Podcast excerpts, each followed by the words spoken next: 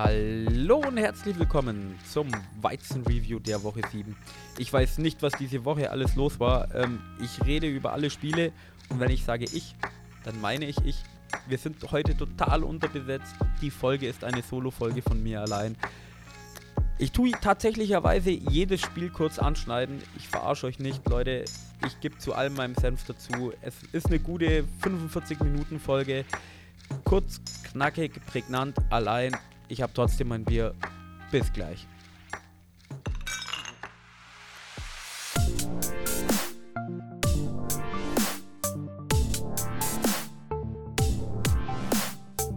Football und Weizen, der Podcast mit Reinheitsgebot. Hier erfährst du alles zum Thema Football. Also, mach dir mit uns ein kühles Weizen auf und genieß die Folge. Prost! Hallo liebe Leute, heute mal leider alleine. Marco ist soweit äh, etwas am Rumkränkeln. Das heißt, dem geht es nicht so gut. Philipp ist heute leider verhindert. Deswegen denke ich auch, es wird heute wahrscheinlich nur eine kürzere Folge. Ich spreche einfach über ein paar Spiele, was mir so aufgefallen ist. Trink genüsslich mein Bier und lass den Abend etwas ausklingen an diesem Dienstag. Die Trinkpausen müsst ihr jetzt leider immer ertragen. Aber so ist es halt, weil sonst können wir ja nicht über Football reden. Ihr wisst ja, wie es bei uns abläuft. Ja, ich bin ganz ehrlich, Woche 7 ist mir wieder aufgefallen, äh, entweder ich habe keine Ahnung von Football oder die NFL ist einfach unberechenbar. Ich glaube, so gut wie jedes Team, was 1-5 stand, hat gewonnen, äh, außer die Cardinals. Äh, da werde ich auch über ein paar Spiele was reden, weil das waren unglaubliche Upsets mit dabei. Siege, wo ich mir gedacht habe davor, hey, das kann doch eigentlich fast gar nicht passieren. Es war ein richtiges äh, Shutout eigentlich mit dabei, über das habe ich noch richtig vorzureden und eine High-Scoring-Game gab es natürlich auch noch. Mm, deswegen würde ich zum Donnerstagsspiel nicht so viel erzählen. Da haben die Jaguars gegen die Saints 31 zu 24 gewonnen. Das Spiel hört sich relativ knapp an. Es war auch knapp, aber nicht, weil die Saints so unglaublich gut gespielt haben, sondern weil die Jaguars selber einfach unglaublich viele Fehler gemacht haben. Mehrere Fumbles mit dabei und andere Probleme.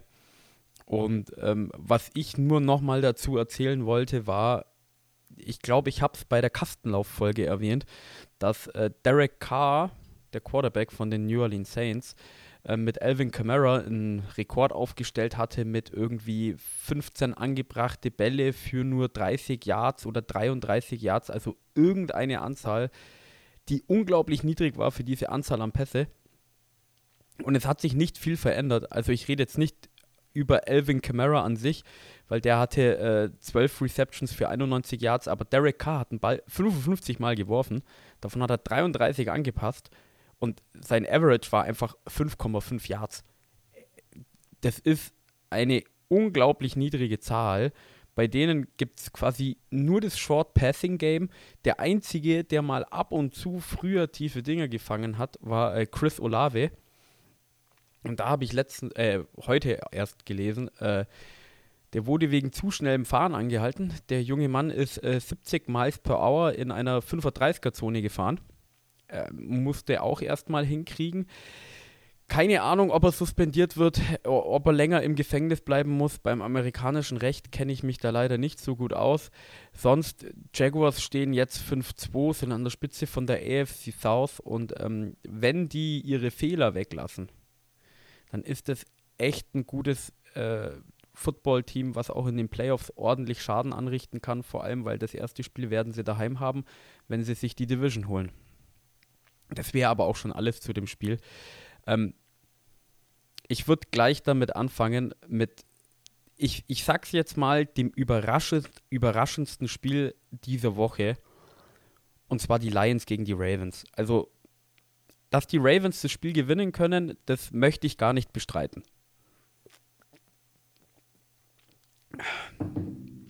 Dass die Ravens 38 zu 6 gewinnen, also das hätte ich wirklich nicht geglaubt.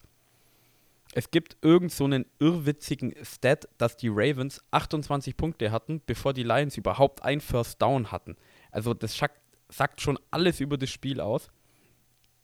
Man hat einfach gesehen, dass wenn die Ravens vier Quarter ihr besten Football spielen, dass sie es einfach mit allen Leuten aufnehmen kann. Also da ist es egal, ob es die Chiefs sind, die Eagles, die 49ers oder irgendwelche anderen Teams.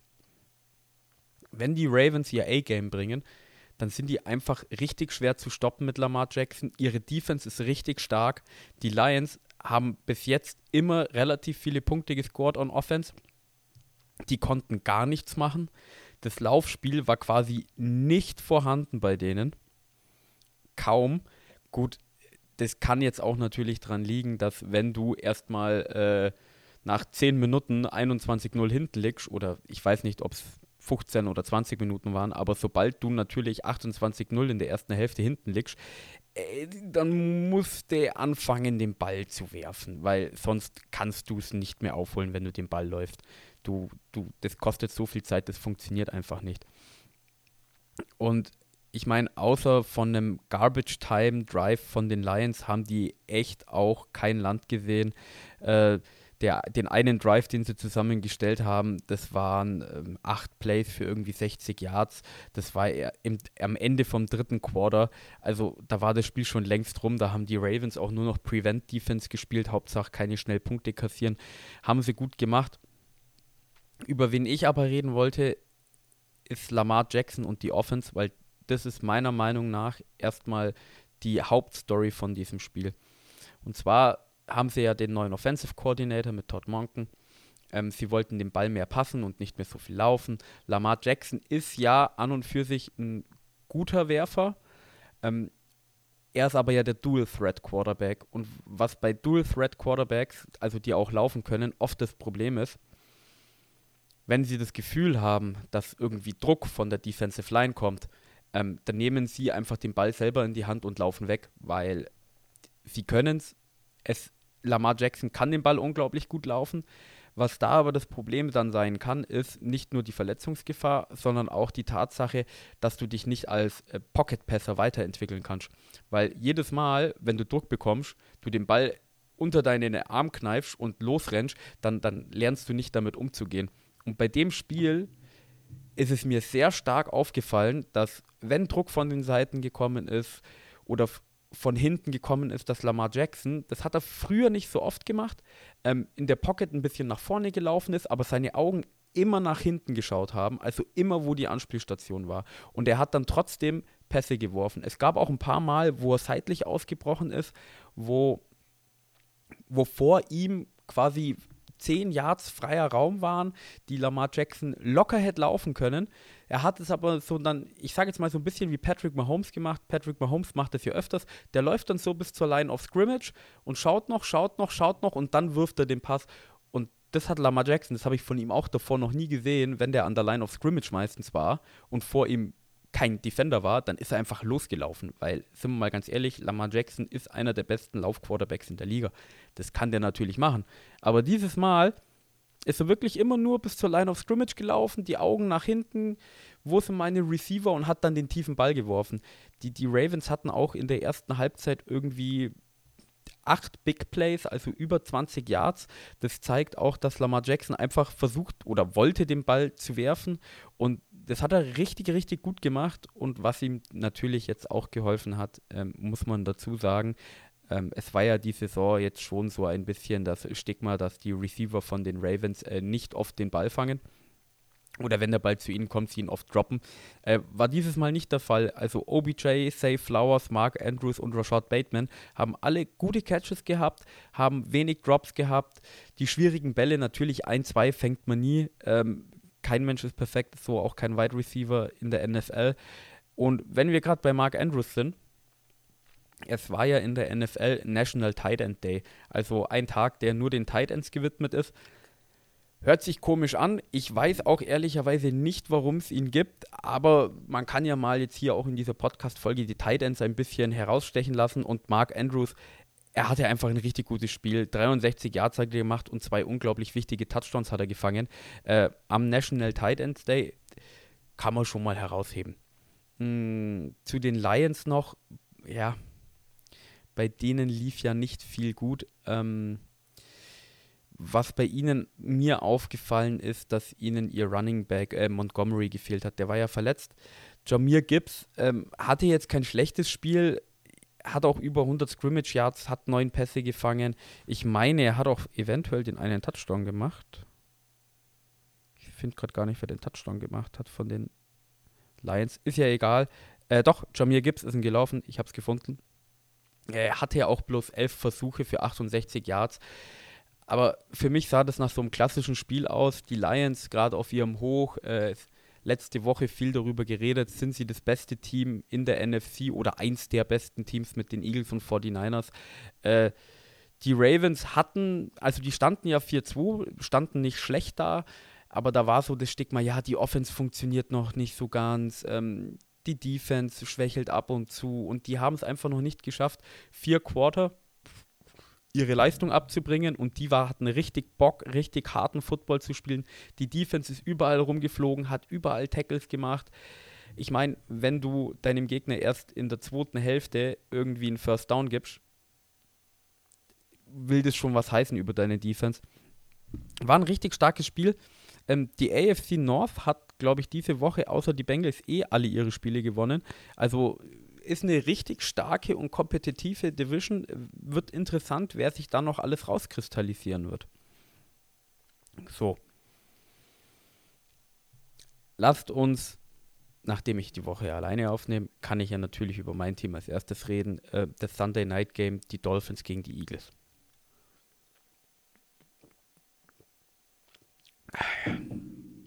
Die Eagles haben 31-17 gewonnen war bis jetzt, glaube ich, oder zumindest so, was ich gesehen habe, von ihnen das beste Spiel der Saison. Ja, natürlich dann gegen meine Dolphins, äh, ist ja wieder klar gewesen. Ähm, das Spiel war zur Halbzeit knapp. Ähm, da stand es, oder im, im dritten Quarter, meine ich, stand es dann mal 17-17. Zur Halbzeit, zur Halbzeit stand es 10-17 für die Eagles. Und ein paar Sachen, die mir aufgefallen sind in dem Spiel. Erstmal das ist jetzt keine Entschuldigung. Die Dolphins hätten es wahrscheinlich auch mit anderen Schiedsrichtern dieses Spiel verloren.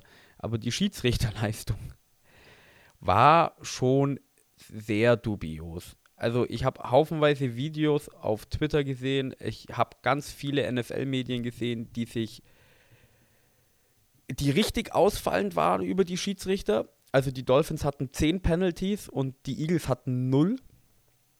Das ist erst irgendwie dreimal in der NFL-Geschichte vorgekommen, dass ein Team quasi zweistellige Penalties hatte und das andere Team null Penalties hatte. Bei den Dolphins, es waren Offsides dabei, Delay of Games, False Starts, also halt, ich sage jetzt mal, dumme Fehler, die man leicht vermeiden kann, indem man einfach besser aufpasst. Um die geht es aber eigentlich gar nicht, sondern bei den Eagles, es waren, es waren Sachen dabei, wenn du siehst, wie Path Rusher von den Dolphins durchkommen und einfach gehalten werden wie Sau. Ähm, bei einem Pass, ich glaube, es war vielleicht sogar zu Jeff Wilson Jr., greift der Defender von den Eagles, natürlich, also äh, natürlich, es sah ungewollt aus, aber in die Face Mask von ihm, während er sich gerade umdreht und reißt ihm zum Boden, es kommt keine Flagge. Ähm, die eine Interception von Tour, da wird der Receiver auch erstmal brutal gehalten, bis dann der Defender sich lösen kann und die Interception fängt das war schon alles. Also, wir reden Woche zu Woche darüber, dass die Schiris verdammt pingelig sind und wirklich das kleinste Halten schon bestrafen. Und dann siehst du einfach nur, wie Leute am Hals runtergerissen werden und da gibt es dann plötzlich nichts. Ist schon sehr dubios. Ich habe sogar einen Beitrag gefunden ähm, von jemandem, der gemeint hat, die NFL sollte ein Statement abgeben, weil die Schiedsrichter-Crew, die gepfiffen hat, die wurde von der NACC ähm, abgewählt, äh, nicht abgewählt, sondern äh, durften das Championship Game damals im College nicht pfeifen, ähm, weil es Probleme mit ihren dubiosen Pfiffen gab und dass die Leistung von denen nicht zufriedenstellend war. Ich habe aber am Anfang gesagt, es geht nicht darum, selbst mit dem Pfiffen hätten die Dolphins wahrscheinlich nicht gewonnen. Ähm, das Spiel, wie schon gesagt, war eigentlich relativ knapp im dritten Quarter. Aber man hat gemerkt, dass sich die Eagles leichter tun, ihre Stärken durchzusetzen. Du hast mit den Eagles eine unglaublich gute O-Line und eine unglaublich gute D-Line. Und das hat man gemerkt, wenn du einfach in den Trenches um einiges besser bist als das gegnerische Team, dann hast du einfach eine gute Chance, das Spiel zu gewinnen. Die Dolphins konnten am Anfang vom Spiel den Ball nicht laufen, weswegen dann die Eagles verdammt viel hinten reingestellt haben. Dann tun sich die Receiver, Receiver natürlich auch schwer, wenn du nur noch passen musst und kein Run-Game mehr hast, das irgendwie produktiv Yards erzeugt, was ja die Dolphins die letzten Wochen eigentlich immer verdammt gut gemacht haben. Ähm, dann dazu kam noch, äh, wenn wir zu der Eagles Offense gehen, ähm, bei den Dolphins, es, es waren haufenweise Leute verletzt. Also der beste O-Liner, Terran Armstead, war weg. Ähm, Isaiah Wynn hat sich dann, glaube ich, noch verletzt, der Center. Äh, einer in der O-Line war noch verletzt. Xavier Howard hat nicht gespielt. Jalen Ramsey ist hier immer noch verletzt. Salvan Ahmed ist, äh, nee, nicht, äh, A-Chan, A-Chan, äh, der Running Back, sind ja alle verletzt. Ähm, man hat es aber in der Secondary gemerkt, dass äh, Xavier Howard nicht dabei war, weil AJ Brown hat jetzt schon wieder 137 Yards erreicht. Ähm, er ist jetzt, glaube ich, einer der Receiver oder hat gleichgezogen mit irgendeinem Hall of Famer oder hat sogar den Rekord gebrochen für die meisten Spiele hintereinander mit 125 Yards Receiving. Der hatte ein brutales Spiel. Und jedes Mal, wenn es bei den Eagles knapp war, wir reden seit Wochen über diesen Tush-Push von ihnen. Ähm, ich glaube, die sind den viermal gelaufen. Ich glaube, zweimal in der Endzone und irgendwie zweimal bei vierten und eins oder vierten und zwei. Und die haben es jedes Mal geschafft. Die Dolphins konnten diesen Spielzug einfach nicht stoppen. Und das hast du gemerkt, das tut einfach richtig weh. Weil die Dolphins hatten eh schon Probleme, die Eagles zu einem vierten Versuch zu bringen. Und wenn sie es dann mal geschafft haben, dann stellen die sich mit ihrem Quarterback-Sneak auf, wo sie von hinten anschieben und jedes Mal werden diese Yards erreicht. Nick Seriani kann ich nur allen empfehlen, hat auch eine witzige Pressekonferenz dazu ähm, gegeben äh, wie er den Tush-Push sieht und äh, er bittet die NFL ihn nicht zu bannen, weil wenn das jeder könnte, dann wird es auch jeder machen, weil die meisten, also bei den Eagles hat er irgendwie eine 93 oder 98-prozentige Erfolgsquote, bei der Rest von der NFL hat dieser Spielzug irgendwie bloß eine 50-prozentige Erfolgsquote. Im Vergleich dazu, der stinknormale Quarterback-Sneak hat, glaube ich, eine 75-prozentige Erfolgquote, Erfolgquote, um ein Jahr zu holen. Das heißt, das sagt schon wieder einiges aus. Äh, zu den Dolphins noch, ähm, Jalen Waddle hat das Spiel verlassen. Der hat sich auch irgendwie verletzt. Ich weiß jetzt nicht, ob es was Schlimmeres war. Aber im Großen und Ganzen war es ein gutes Spiel von den Eagles. Ähm, ihr bestes Spiel fand ich bis jetzt. Von den Dolphins man merkt, sie sind angeschlagen und selbst mit, mit voller Stärke, mit allen Spielern merkst du einfach, dass die Eagles das physischere Team sind. Und es ist dann halt auch oft so, dass das physische Team das Spiel einfach gewinnen kann, weil wenn du es schaffst, dass deine O-Line immer nach vorne rennt, du den Ball laufen kannst, wenn dein Quarterback Zeit hat, den Ball zu passen, deine D-Line den anderen Quarterback unter Druck setzt, dann tust du dir schwer. Sag mal's mal so wenn wir jetzt schon dabei sind, die ganzen äh, Teams durchzugehen von uns, würde ich als nächstes zum Falcons Buccaneers Spiel gehen.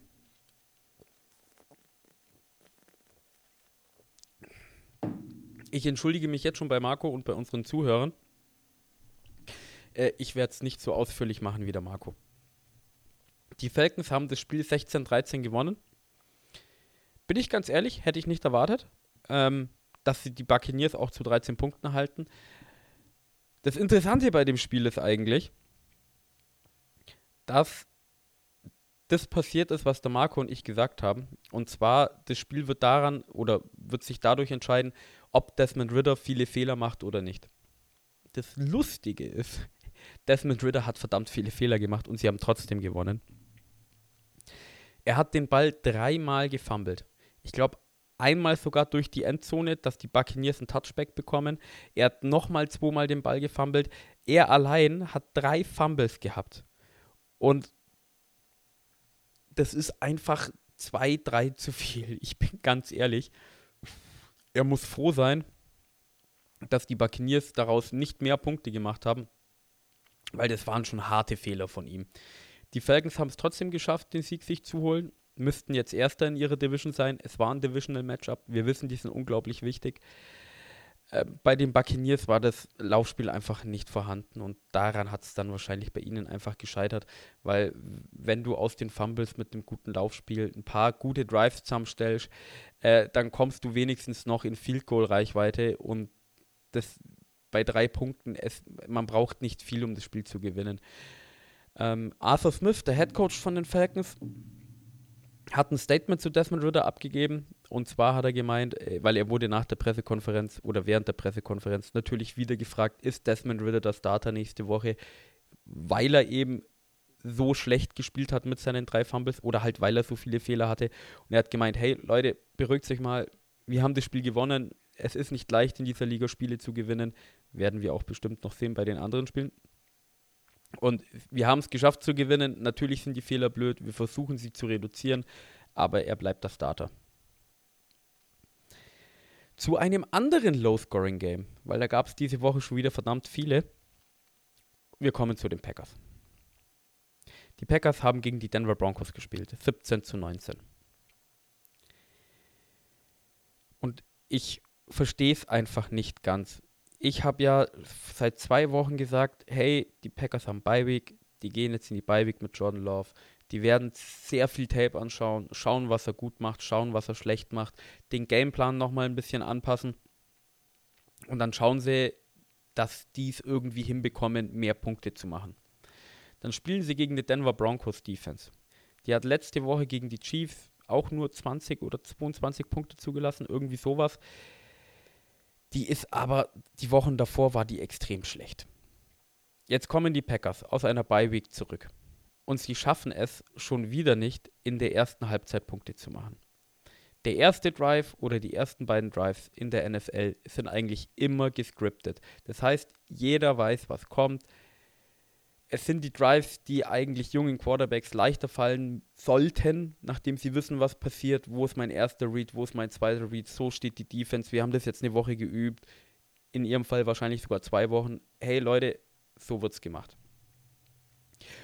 Und diese Packers schaffen es Woche zu Woche einfach in der ersten Halbzeit keine Punkte aufs Scoreboard zu bringen.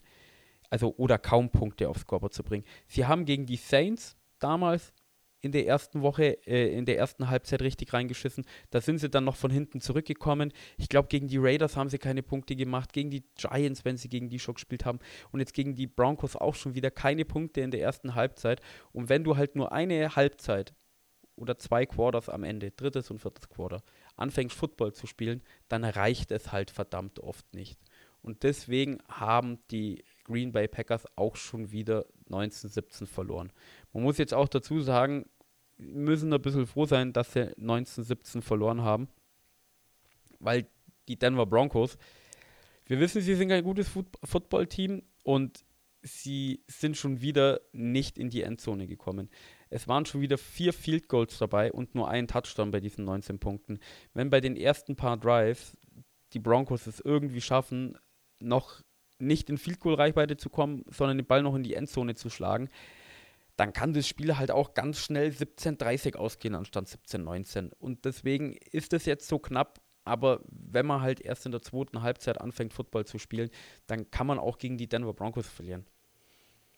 Und langsam muss man sich Sorgen machen um die Packers, würde zumindest ich behaupten, weil mit Jordan Love, es sieht zurzeit nicht gut aus sie haben genug Zeit, sie haben ihn schon jahrelang im, im Training erlebt, ob es wirklich der Kerl ist, ob es an was anderem liegt.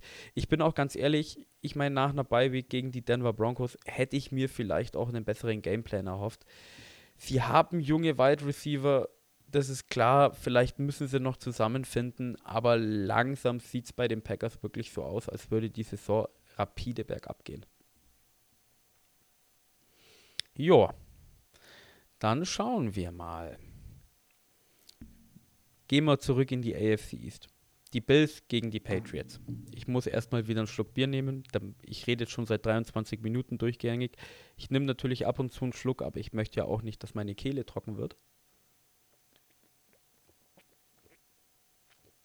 Wird wohl doch eher eine 40 Minuten Folge anstatt eine halbe Stunde. Aber mal schauen. Jo, die äh, Patriots äh, gewinnen 29-25 gegen die Buffalo Bills. Ich persönlich hätte nicht daran geglaubt, ich bin ganz ehrlich. Äh, die Patriots sahen die letzten Wochen richtig schlecht aus. Mac Jones wurde, ich weiß nicht, ob letzte Woche, aber die Wochen davor zumindest zweimal gebencht, weil er so schlecht gespielt hat. Die Bills sahen seit der Niederlage gegen die Jets verdammt gut aus, außer letzte Woche gegen die Giants. Da haben sie sich schwer getan, da haben sie gerade noch den Sieg geholt. Aber bei dem Spiel, ich, ich, ich weiß es gar nicht. Ähm, also, sie konnten den Ball nicht laufen. Ich meine, ihr Leading Rusher war James Cook mit 13 Attempts für 56 Yards und der Rest war halt einfach wieder, okay, Josh Allen, mach. Hier, du hast den Ball, zauber irgendwas aus dem Hut. Versuche uns zu retten, weil wir wissen nicht, was wir tun sollen. So sah das für mich aus. Und auf der anderen Seite hattest du, hattest du die Patriots, die seit Wochen Probleme in der Offensive hatte. Und Mac Jones hat sie einfach systematisch auseinandergenommen. Der hat über 80% seiner Bälle angebracht, 270 Yards und zwei Touchdowns geworfen, keine Fehler gemacht.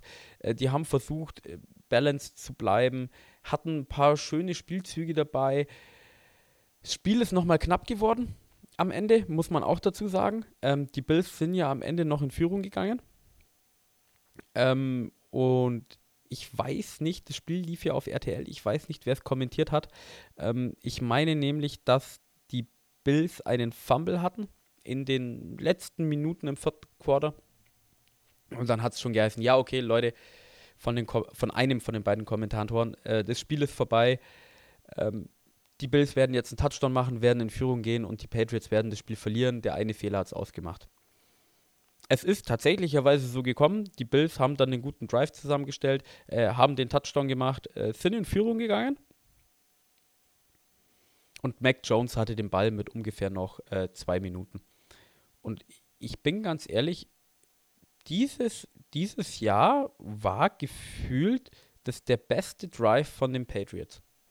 Also acht Spielzüge, 69 Yards in einer Minute 46. Mac Jones hat schöne Pässe geworfen. Ich glaube, es waren auch ein paar Flaggen von den Bills mit dabei, die berechtigt waren, wenn mich nicht alles täuscht. Aber sie sind systematisch übers Feld gelaufen. Und, ich wollte es hier erwähnen, National Tight End Day. Am Ende Mike Gesicki fängt den Game-Winning-Touchdown mit nur noch ein paar Sekunden auf der Uhr. Äh, der Tight End das Jahr, letztes Jahr noch bei den Miami Dolphins, hilft natürlich den Dolphins in der Division aus. Danke, Mike Gesicki. Äh, fängt den Touchdown. Und das war das Spiel. Ähm, es war das 300. Saisonspiel, was Bill Belichick in der Regular Season gewonnen hat. Ähm, er ist jetzt der dritte Head Coach in der NFL, der über 300 Siege hat oder 300 Siege in der Regular Season. Einer ist Don Schuler, der den Rekord für die meisten hält mit 324 oder 326, irgendwie sowas. Und einer ist noch vor, jemand anderes ist noch vor Bill Belichick mit irgendwie 312 oder irgendwie so in die Richtung. Muss man jetzt auch mal Kudos ausgeben. Und das andere, was die Woche noch rausgekommen ist, und zwar, wir haben darüber ab und zu mal spekuliert oder geredet, dass Bill Belichick eventuell auf dem Hot Seat ist, weil die Saison nicht so gut läuft. Letzte Saison lief schon nicht so gut und irgendwie funktioniert bei denen nicht so viel wir tun ja auch immer nur spekulieren und greifen das von den NFL-Medien auf, erzählen selber was dazu. Und über das Wochenende ist rausgekommen, hey Leute, ähm, wahrscheinlich ist er nicht auf dem Hot Seat, weil er hat in der Offseason einen neuen Vertrag unterschrieben. Hat keiner mitbekommen, typisch wie die Patriots sind, haben sie es niemandem erzählt, keiner wusste das und es war eine riesige Enthüllung am Wochenende. Bill Belichick hat einen neuen Vertrag bekommen. Bei den Head Coaches hört man ja eh nie Zahlen, weil keiner wissen will oder wissen soll, was die verdienen, äh, damit die anderen Head Coaches nicht so viel verdienen von den anderen Ownern. Aber das ist ja was anderes. Auf jeden Fall, wenn wir schon in der AFC East sind, bleibt man noch drin. Äh, New York Jets hatten Bye-Week äh, und die hatten eine verdammt gute Bye-Week, wenn man mal sieht, dass die Bills verloren haben, die über ihnen stehen und die Dolphins verloren haben, die über ihnen stehen. Viel besser kann es für die ja nicht laufen. Genau. Ähm, so, Dala, über welches Spiel können wir denn noch reden? Ich würde kurz mal, obwohl, was heißt hier kurz? Ähm, Browns Colts, das war das High-Scoring-Game, was ich vorhin angesprochen habe. Das Spiel ging 39, 38 aus. verdammt viele Punkte gefallen. Die Browns haben gewonnen, stehen jetzt 4-2 in der AFC North, wie vorhin erwähnt. Jeder hat gewonnen, außer die Bengals auf der Bye Interessant war eigentlich nur, oder was heißt hier nur, es gab vieles Interessantes bei dem Spiel. Gardner Minshew, ich, ich, ich, ich liebe den Kerl einfach, weil Gardner Minshew ist für mich so dieser Backup-Quarterback, der, der so ist wie früher Ryan Fitzpatrick. Er, er lässt alles auf dem Spielfeld, egal ob er Fehler macht oder nicht. Ab und zu ist es genial, was er macht. Ich meine, er ist für zwei Touchdowns gelaufen, äh, hatte aber auch drei Fumbles. Äh, er hat zwei Touchdowns geworfen, hatte aber auch eine Interception. Hat 305 Yards geworfen, aber in Anführungszeichen nur 65% seiner Bälle angebracht. Er versucht alles, er riskiert alles. Es kann geil werden, es kann aber auch total in die Hose gehen. Äh, gut, mit 38 Punkten gegen die NFL-beste Defense würde ich jetzt nicht sagen, dass alles in die Hose gegangen ist. Ähm, das Laufspiel von ihnen war auch gut. Jonathan Taylor ähm, ist ja wieder zurückgekommen. Letzte Woche dieses Jahr hat er mehr Einsatzzeit gezählt. Zach Moss ist den Ball auch gut gelaufen. Äh, bei den Browns dasselbe quasi. Die sind auch den Ball sehr souverän gelaufen mit äh, Ford, nachdem Nick Chubb ja immer noch verletzt raus ist. Und die größere Geschichte bei den Browns ist ja eher, dass Deshaun Watson war wieder auf dem Feld. Nachdem er zwei Wochen Pause gemacht hat wegen seiner Schulter, ist er zurückgekommen und nach, ich weiß es nicht genau, irgendwie gefühlt nach zehn Minuten ne, ähm, kriegt er einen Hit von einem Defender, fällt auf den Boden, zack, äh, Kopf schlägt auf den Boden auf, äh, er muss erstmal ins blaue Zelt, Gehirnerschütterung wird überprüft. Später ist rausgekommen, äh, dass er das Concussion-Protokoll, so schön wie es heißt, geklärt hat, aber dass Kevin Stefanski, der Head Coach, gesagt hat, nee, äh, du bleibst draußen, zur Sicherheit nicht, dass da irgendwie was anderes noch ist oder mehr ist. Aber die große Geschichte aus diesem Spiel ist natürlich Miles Garrett. Der Browns Defensive End, der der Nummer 1 Pick damals war.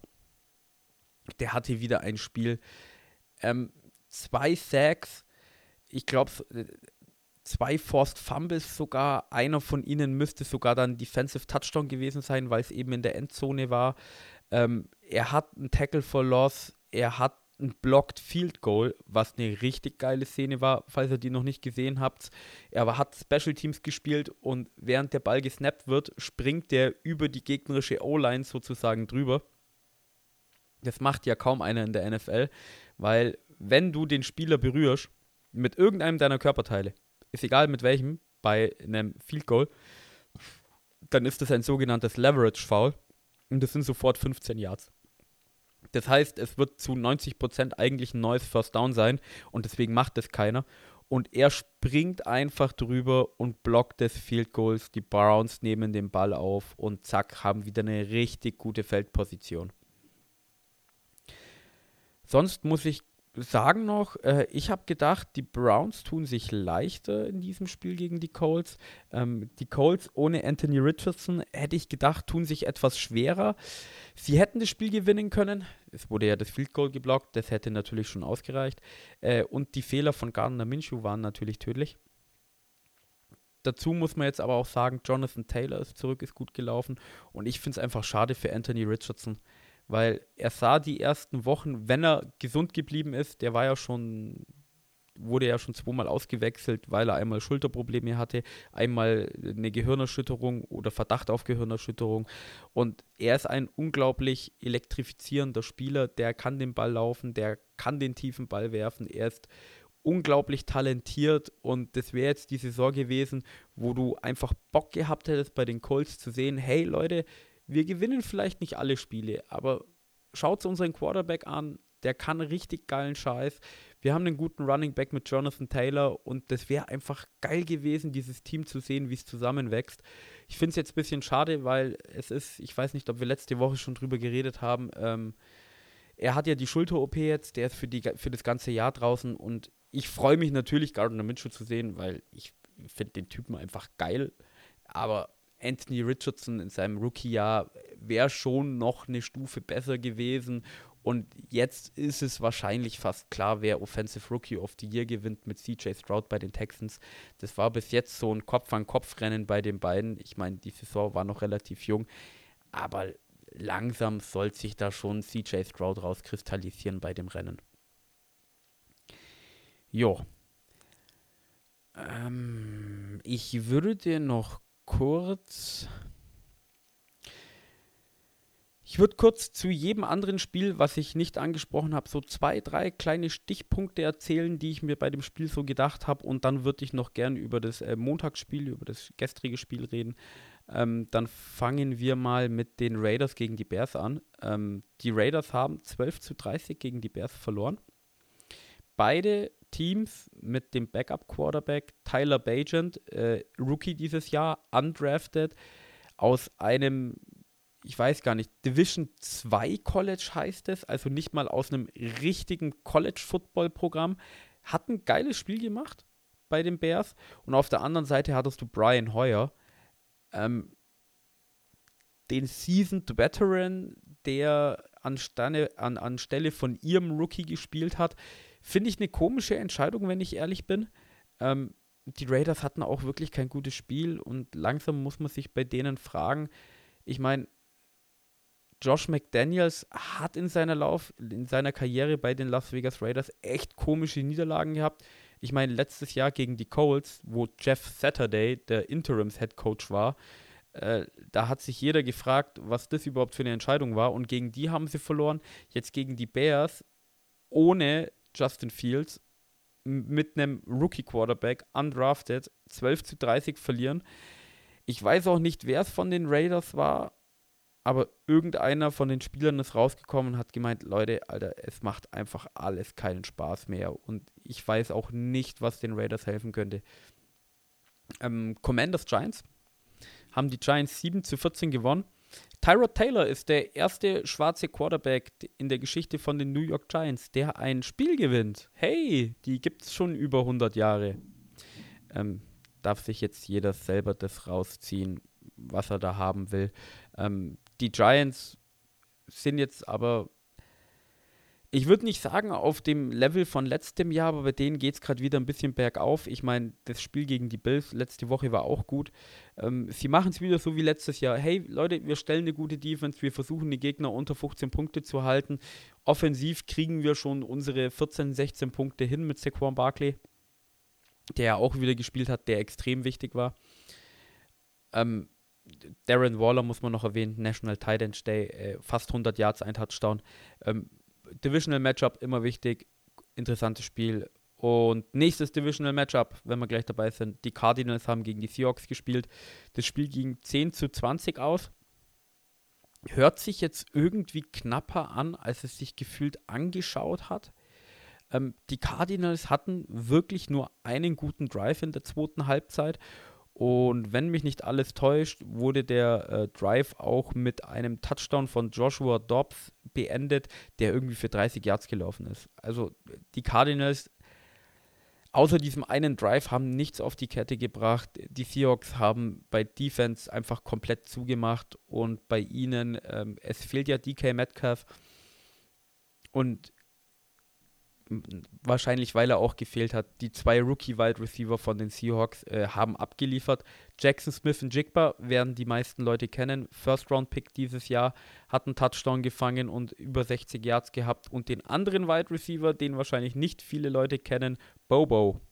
Ich finde den Namen auch so geil, Bobo. Auch Rookie-Wide Receiver, 60 Yards, ein Touchdown. Haben beide sehr gut gespielt. Deswegen, Spiel war nicht so knapp, wie ich wie eigentlich das Scoreboard aussieht, fand ich. Und dann noch das Spiel Steelers gegen Rams. Die Steelers gewinnen 24 zu 17. Und irgendwie, das war wieder. Die Steelers gewinnen solche Spiele erschreckend oft. Die stehen jetzt 4-2 und ich weiß nicht ganz warum. Sie stellen eine gute Defense, die Offensive macht nicht viel, aber es reicht am Ende. Und das ist einfach der Grund, warum Mike Tomlin noch nie eine Losing Season bei den Steelers hatte. Und der ist ja jetzt auch schon 13 oder 12 Jahre gefühlt. Ähm, war ein wichtiger Sieg für die. Ähm, die Steelers haben Cooper Cup sehr viel gedoppelt und sehr viel unter Druck gesetzt, was auch erklärt, warum er nur 29 Yards hat. Dafür war, hat Puka Nakua dann natürlich wieder sehr gute Ausgangsmöglichkeiten gehabt, was man mit 150 Yards sieht. Bei dem Spiel habe ich bestimmt irgendwas vergessen, aber fand ich jetzt nicht so interessant, wenn ich ganz ehrlich bin, das Matchup. Noch das, die letzte Honorable Mention, bevor wir zum Montagsspiel kommen. Die Chiefs gewinnen gegen die Chargers 31 zu 17.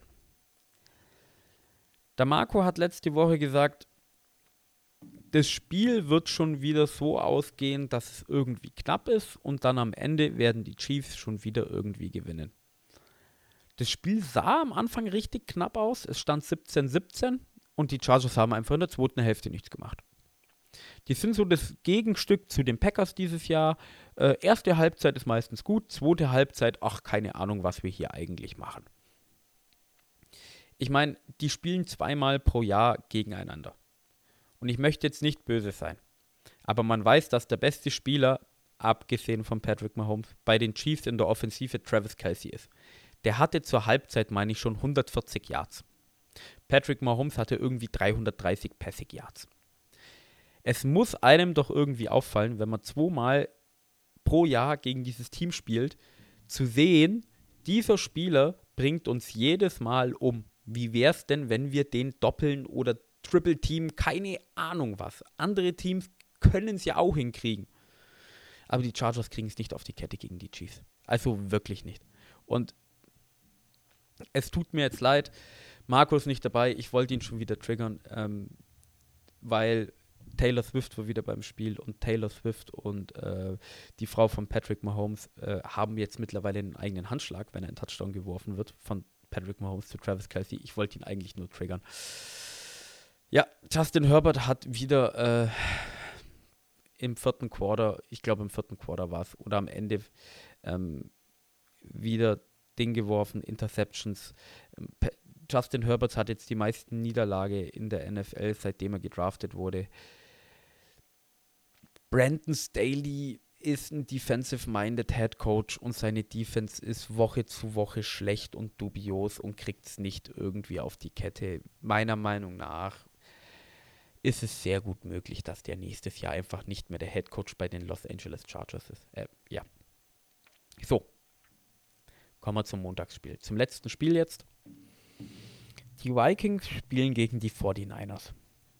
Ähm, da muss ich noch mal kurz einen Schluck trinken. Und was soll man sagen? Primetime Kirk gewinnt das Spiel für die Vikings 22 zu 17. Wir haben letzte Woche über die Verletzungen bei den 49ers geredet. Ähm, Christian McCaffrey hat wieder gespielt, hat zwei Touchdowns gemacht, wenn mich nicht alles täuscht. Ich meine, einen durch die Luft und einen äh, am Boden. Ähm, Kirk Cousins hatte ein brutales Spiel. 380 Yards, zwei Touchdowns, eine Interception. Die Interception, die er geworfen hat, hat er den Ball eigentlich zu äh, Jordan, äh, Jordan Edison? Wie heißt denn der Rookie Wide Receiver? Er ist übrigens Rookie dieses Jahr. Zu Edison, ich weiß gerade nicht, wie sein Vorname ist, ähm, angebracht. Und der Defender hat den Ball quasi noch rausgerissen und hat die Interception gemacht. Die 49ers hatten dann logischerweise den Ball, sind dann das Spielfeld runtergelaufen und Christian McCaffrey fumbled in der Red Zone. Lustiger Nebenfakt ist, das war das erste Mal, dass die 49ers beim Opening Drive, den sie hatten, keine Punkte gemacht haben. Muss man sich auch erstmal auf der Zunge zergehen lassen.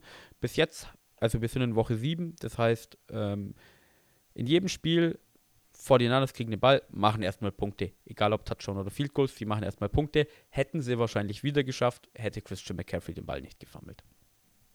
Okay. Wenn wir schon bei Edison sind. Rookie Wide Receiver. Hat bis jetzt nicht schlecht gespielt. Es fällt aber wahrscheinlich auch einfach nicht so auf, wenn du Justin Jefferson auf der anderen Seite hast, der einfach einer der besten Wide Receiver in der NFL ist. Er ist aber verletzt gewesen und Jordan Addison, Jordan, ich weiß gar nicht, ob er Jordan heißt, wieso sage ich immer seinen Vorname? Addison, Entschuldigung, ich weiß es nicht. Äh, Addison hatte ein verdammt gutes Spiel Äh, 124 Yards, zwei Touchdowns. Also seitdem Justin Jefferson weg ist, macht er verdammt gute Spiele. Die Vikings haben jetzt zwei gewonnen und die 49ers zwei in Folge verloren. Das Lustige ist tatsächlicherweise, die 49ers haben letztes Jahr auch zwei in Folge verloren und das war auch Woche 6 und 7, genauso wie dieses Jahr.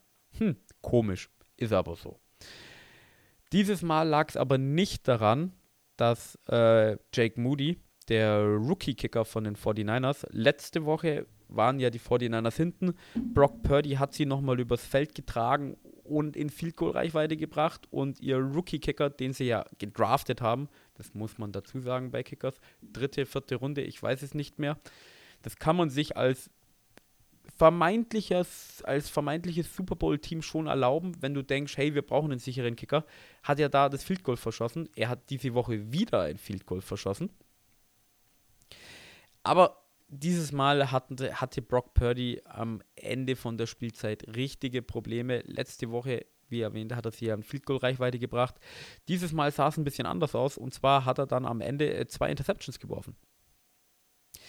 Es sah nicht gut für ihn aus, bin ich ganz ehrlich. Ähm, ja, ich weiß aber auch nicht. Ich würde mich, also es ist diese Woche einfach wieder aufgefallen jede Woche ist schwierig, ein Spiel zu gewinnen. Man sollte jeden Sieg feiern. Wenn man mal verliert, das Team kann so stark zurückkommen. Man sollte nicht zu viel irgendwie auf einen Sieg oder eine Niederlage geben. Diese Woche haben wirklich die besseren Teams oft verloren. Ich meine, das Tippspiel, ich will es gar nicht bei mir wissen, äh, wie viel ich falsch habe. Aber wenn man mal dran denkt, äh, die Bears gewinnen gegen die Raiders, die Patriots gegen die Bills, ja gut, Falcons, Bucks kann man jetzt drüber diskutieren, ob da jemand ein Underdog war, aber die Commanders gegen die Giants, die auch 1-5 standen. Ich meine, Packers gegen die Broncos, die Broncos standen auch 1-5. Das sind alles Spiele, wo man sich denkt, hey, es gibt einen Favoriten. Eigentlich sollten sie gewinnen und Woche für Woche lernt man einfach, in der NFL ist es nicht leicht. Und so ist Tippen auch nicht leicht. Und deswegen werden ganz viele Buchmacher viel Geld verdient haben diese Woche in der NFL, weil schon sehr komische Sachen mit dabei waren.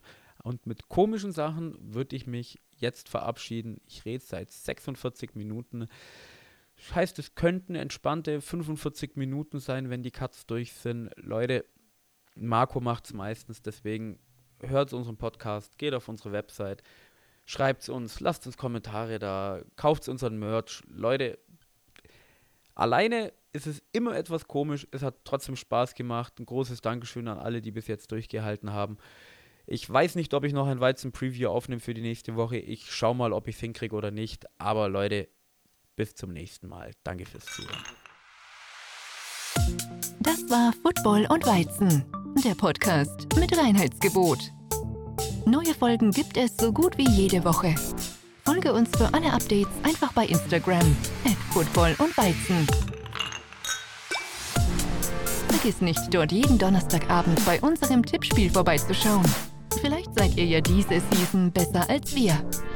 Schreibe uns auch gerne eine E-Mail an feedback at footballundweizen.de. Vielen Dank fürs Zuhören und bis zum nächsten Mal. Prost!